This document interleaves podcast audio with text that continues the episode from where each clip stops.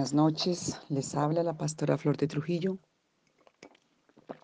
de la Iglesia Ministerio de Restauración Puertas de Sión,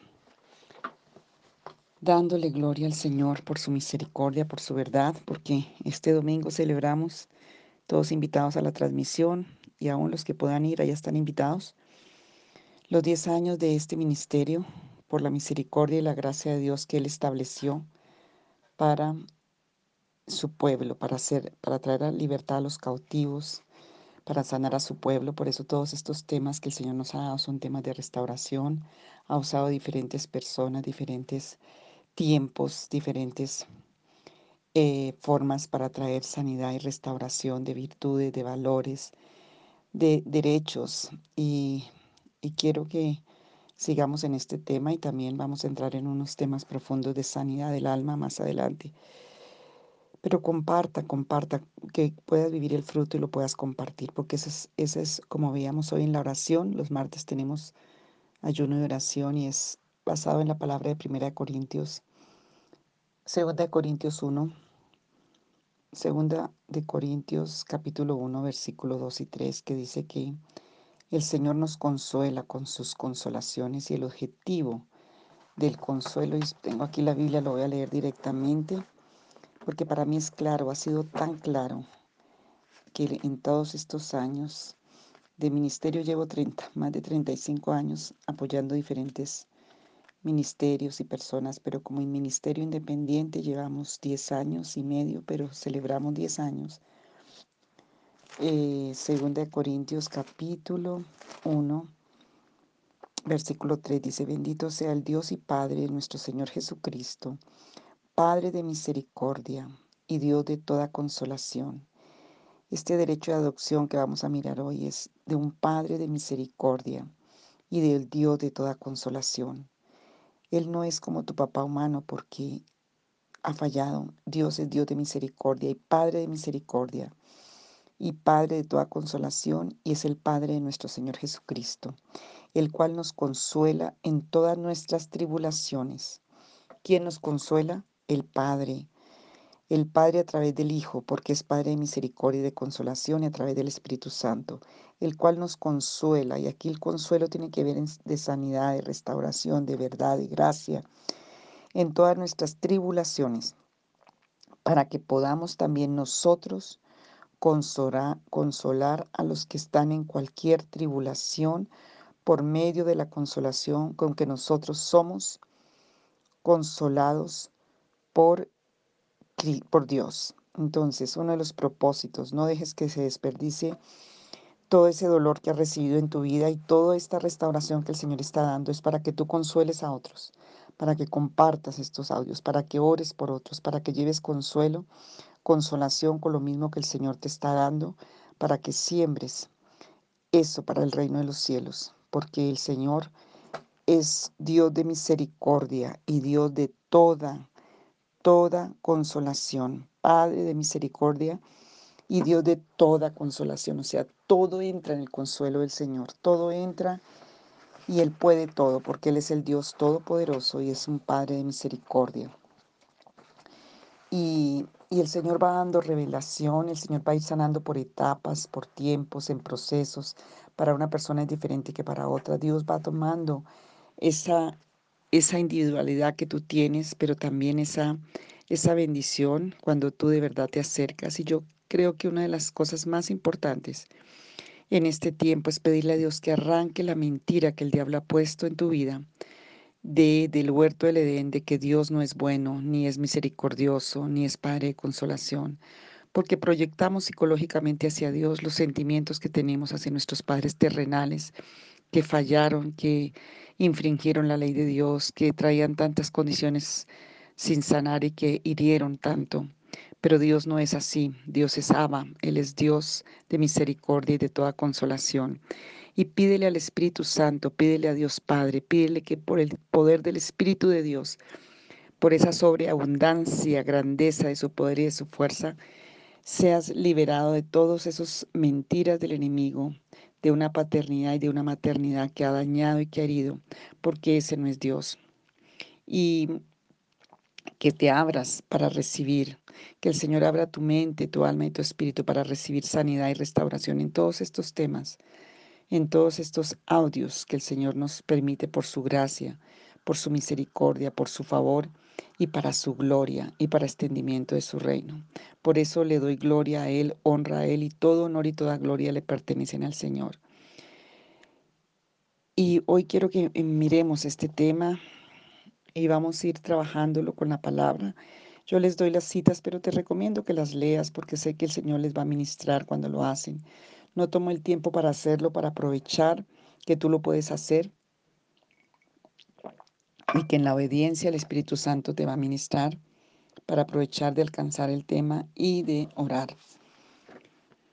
Bueno, Señor, venimos delante de ti hoy y Romanos 8:15 y Gálatas 4, 5 y 6 nos está hablando de la esclavitud, de que no somos hijos de la esclava, sino de la libre, hijos de la gracia, hijos de la fe, hijos del creer la verdad de tu palabra. Señor, y venimos hoy para pedirte que tú nos ministres, que abras nuestros sentidos, que abras nuestro entendimiento, que arranques todas esas condiciones de maldición, de crisis, de trauma, que Señor, tú te reveles como el ama Padre a cada vida, que tú, ellos puedan verlo en el Espíritu, puedan, Señor, entenderlo en el Espíritu, sus sentidos sean abiertos. Señor, oro por cada uno que ha hecho los audios, los que me escriben, los que me mandan mensajes de cómo ha sido de fuerte, pero han sido liberados. Señor, yo oro para que toda mentira y saboteo del enemigo que quiere hacer por tu palabra, Señor, no tenga poder que ninguna retaliación aún por toda esta libertad llegue a las vidas, ni a mi vida, ni a mi familia, ni a la iglesia. Oro, Señor, porque tu nombre sea glorificado y porque tu Espíritu Santo penetre hasta lo más profundo para liberar, para sanar, para restaurar, para que arranque las mentiras del enemigo y para que tu Espíritu, Señor, restaure, repare los daños de la conciencia, los daños, Señor, del inconsciente, del alma, de cada área, Señor, del Espíritu mismo y Señor, por que tú traigas esa revelación de lo que tú eres, de tu verdad, de tu consuelo, de tu amor. Oro para que, Señor, haya la fuerza de tu Espíritu, por el poder que levantó a Jesucristo de los muertos, que actúa en cada uno para ser vivificado, resucitado, para que entre la vida. Señor, para que haya fuerza y poder para avanzar, para que sean caídas las escamas de los ojos, sean liberados, para que el enemigo no tenga como acusar más ante ese tribunal del juicio, sino, Señor, que podamos estar en ese trono de la gracia, nosotros, nuestras generaciones, la iglesia y a través de nosotros tantos que tú quieres alcanzar. Señor, y pedimos por tiempos de gracia, de favor sobrenatural, de libertad, de vida. Señor, porque ordenaste en Isaías 61, 4, que la orden es gloria, tu gloria, tu poder, tu verdad, tu liberación, restauración y sanidad en lugar de las cenizas, de las maldiciones, de todo lo que se ha traído, Señor.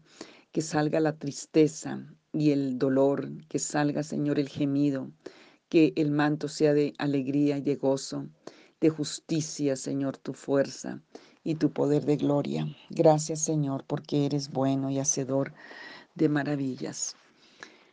Bueno, hoy quiero que miremos algunas cosas de la palabra. En las costumbres antiguas hebreas eh, no se refiere solamente a huérfanos o abandonados que adquieren tutela, como en la actualidad donde incorporan en el seno de la familia a una persona como hijo adoptivo, del latín adoptio, adoptio, y recibir como hijo al que no es naturalmente y concederle derechos por igual, que en el griego uiotesia derechos y deberes similares a los hijos propios de la familia. Hacer notoria a través de una señal o prenda y declaraciones como no es muestra de que el hijo ha llegado a una edad adulta. Un único hijo es heredero universal de los bienes de su padre, pero se le adjudica cuando llega a tener pleno uso de razón y adquiere conciencia de ello y se responsabiliza en derechos y beneficios y obligaciones y compromisos. Digan ahí, repitan derechos, beneficios, obligaciones y compromisos. De este concepto se ocupa Pablo con los Gálatas. Entre tanto que el heredero es niño, en nada difiere del esclavo, aunque es señor de todo, sino que está bajo tutores y curadores hasta el tiempo señalado por el Padre. Gálatas 4, 1 y 2. Y me impacta porque Gálatas era una iglesia con mucho deseo, pero estaban en unas inmadureces terribles, basándose en la ley, en la religiosidad.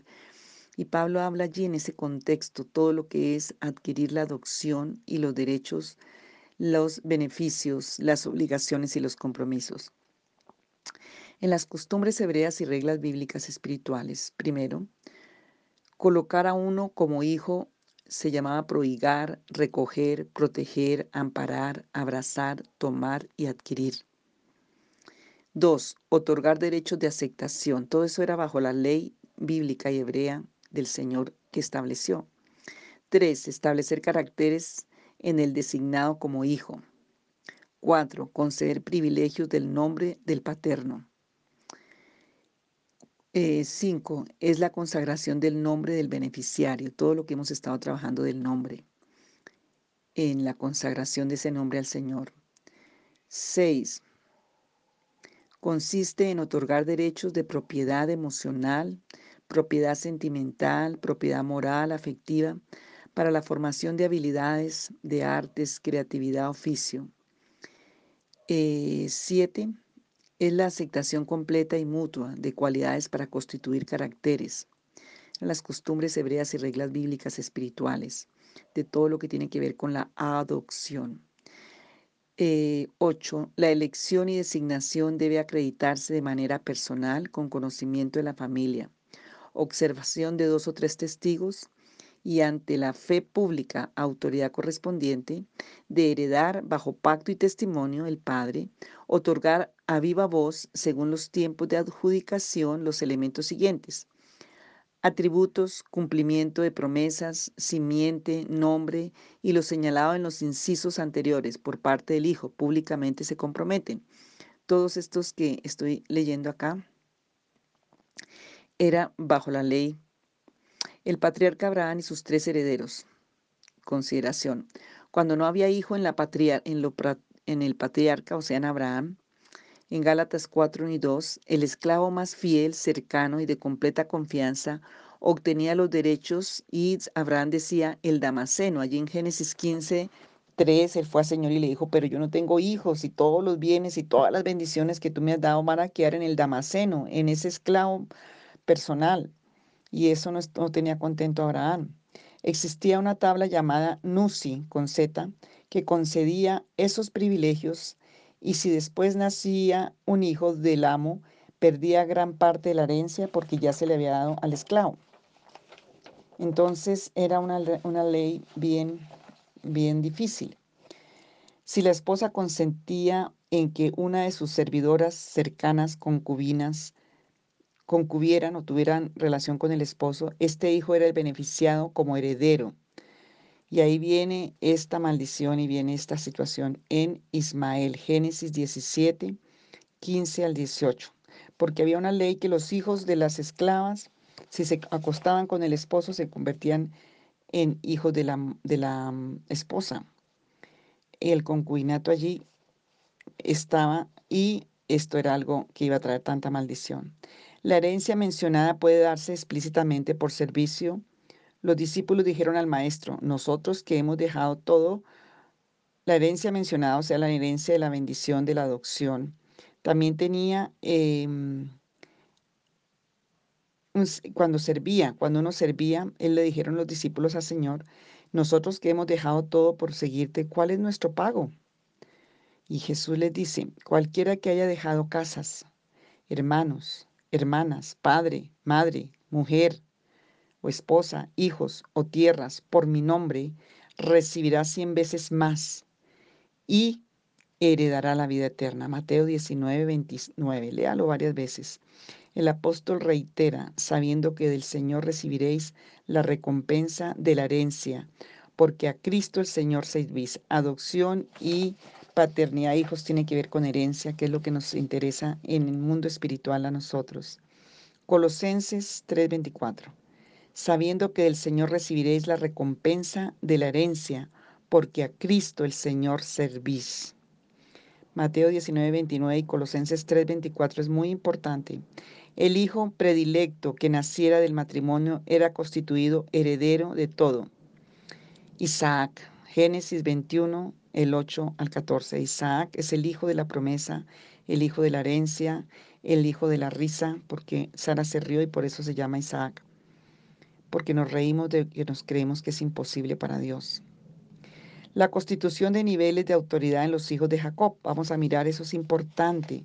Así como vimos cómo los nombres de Dios sanan nuestros nombres, cómo el Señor tuvo que llamarse de diferentes nombres cómo cambió el nombre de Abraham, cómo cambió el nombre de cada uno que llamó. También los hijos de Jacob tenían una constitución de niveles de autoridad en los nombres, del orden paternal y ministerial por boca del profeta Moisés. Por ejemplo, Rubén fue el primogénito, fue el principio y fue fortaleza. Había una doble bendición para el primogénito. Y Rubén quería decir capacidad, quería decir fuerza, quería decir poder, quería decir principal, quería decir vida. Y principio, fortaleza, capacidad, fuerza, poder y principal y vida. Y todo eso tenía que cumplirse en la vida por ley espiritual. Pero ¿qué pasa con Rubén? Rubén perdió tres beneficios y una gran parte de los otros beneficios. Primero, no serás el principal por cuanto subiste al lecho de tu padre. Entonces te envileciste subiéndote a mi estrado, porque hubo incesto. Él se acostó con una esposa eh, y esto trajo maldición. Eso está en Génesis 49, 3 al 4, incesto. Génesis 35, 22, primera Crónicas 5, 1 y 2, se le otorgaron a José todos estos beneficios que se le quitaron a Rubén, siendo el primogénito. El Señor en su ley se los pasó a José. Y él fue principal, él fue fuerte, capaz, poder principal y tuvo vida y llevó vida al pueblo de Israel. Entonces, por el incesto de Rubén acostándose con la, la esposa de su padre, perdió los derechos. La fortaleza y en, la esposa de Jacob la fortaleza. No fue contado con sus hijos porque fue traspasada a Judá. Entonces se le quitó la, la fortaleza a Rubén por el pecado de incesto, con haberse metido con la esposa de su padre. Y em, se le pasó la fortaleza a Judá. Tercera beneficio que se le quitó, el facultativo de principio, solo le quedó en situación de vida, ya que para gobierno, para facultad, se lo concedieron a Benjamín. La primogenitura le fue arrebatada y pasó a manos de José. José se quedó con el eh, principal, con fortaleza, con todo lo que tenía Rubén, más la primogenitura. Entonces, ojo, porque tu servicio a Dios, porque tu humillación a Dios, porque tu obediencia a Dios, porque en la ley del Espíritu de Dios tú puedes alcanzar herencia de primogénito, así no te la hayan dado tus padres. Simeón fue destituido paternalmente, Génesis 49:5, y solo recibió de Moisés el principio de bendición, Deuteronomio 27:12. Lean estos, yo les dejo esa tarea porque ahí van a entenderlo. Leví recibió maldición de su padre, Génesis 49, 5 al 7. Yo los apartaré en Jacob y los esparciré en Israel, pero en su humillación y por designio divino recibió dos propiedades. Leví, y esto es muy importante, el derecho sacerdotal y el derecho levítico, la educación de ser maestros y rabinos. Eso está allí en Génesis 49, 5 al 7. Y eh, bueno, viene Judá. Adquirió simultáneamente los siguientes honores. La fortaleza que le quitaron a Rubén, que le suprimieron a Rubén capacidad, fuerza y poder. Segundo, ser el mayor entre sus hermanos, grandeza, primera de, Crónicas 5.2. Es condecorado con la determinación príncipe en la orden de juez, exaltación y cabeza. 5. Em, la victoria le fue concedida categóricamente, Deuteronomio 33.7.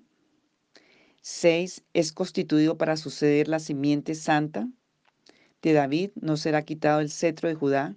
Génesis 49.10, la raíz de David. Y recuerda el nacimiento de Judá, fue cuando Lea dejó de pelear, dejó de manipular, dejó de quejarse, cuando ella dijo, ya no voy a manipular más, ya no voy a usar a mis hijos más, ya no voy a estar en esta condición porque fue rechazada y destituida por su propio padre y cuando ella decidió adorar a Dios. Por eso esta tribu de Judá es adoradora y vemos cómo el Señor la guardó siempre y la acompañó a tantas guerras y le dio tantas victorias. Repito, fortaleza, capacidad, fuerza, ser mayor, grandeza, príncipe y juez, exaltación y cabeza, victoria, simiente santa, la raíz de David.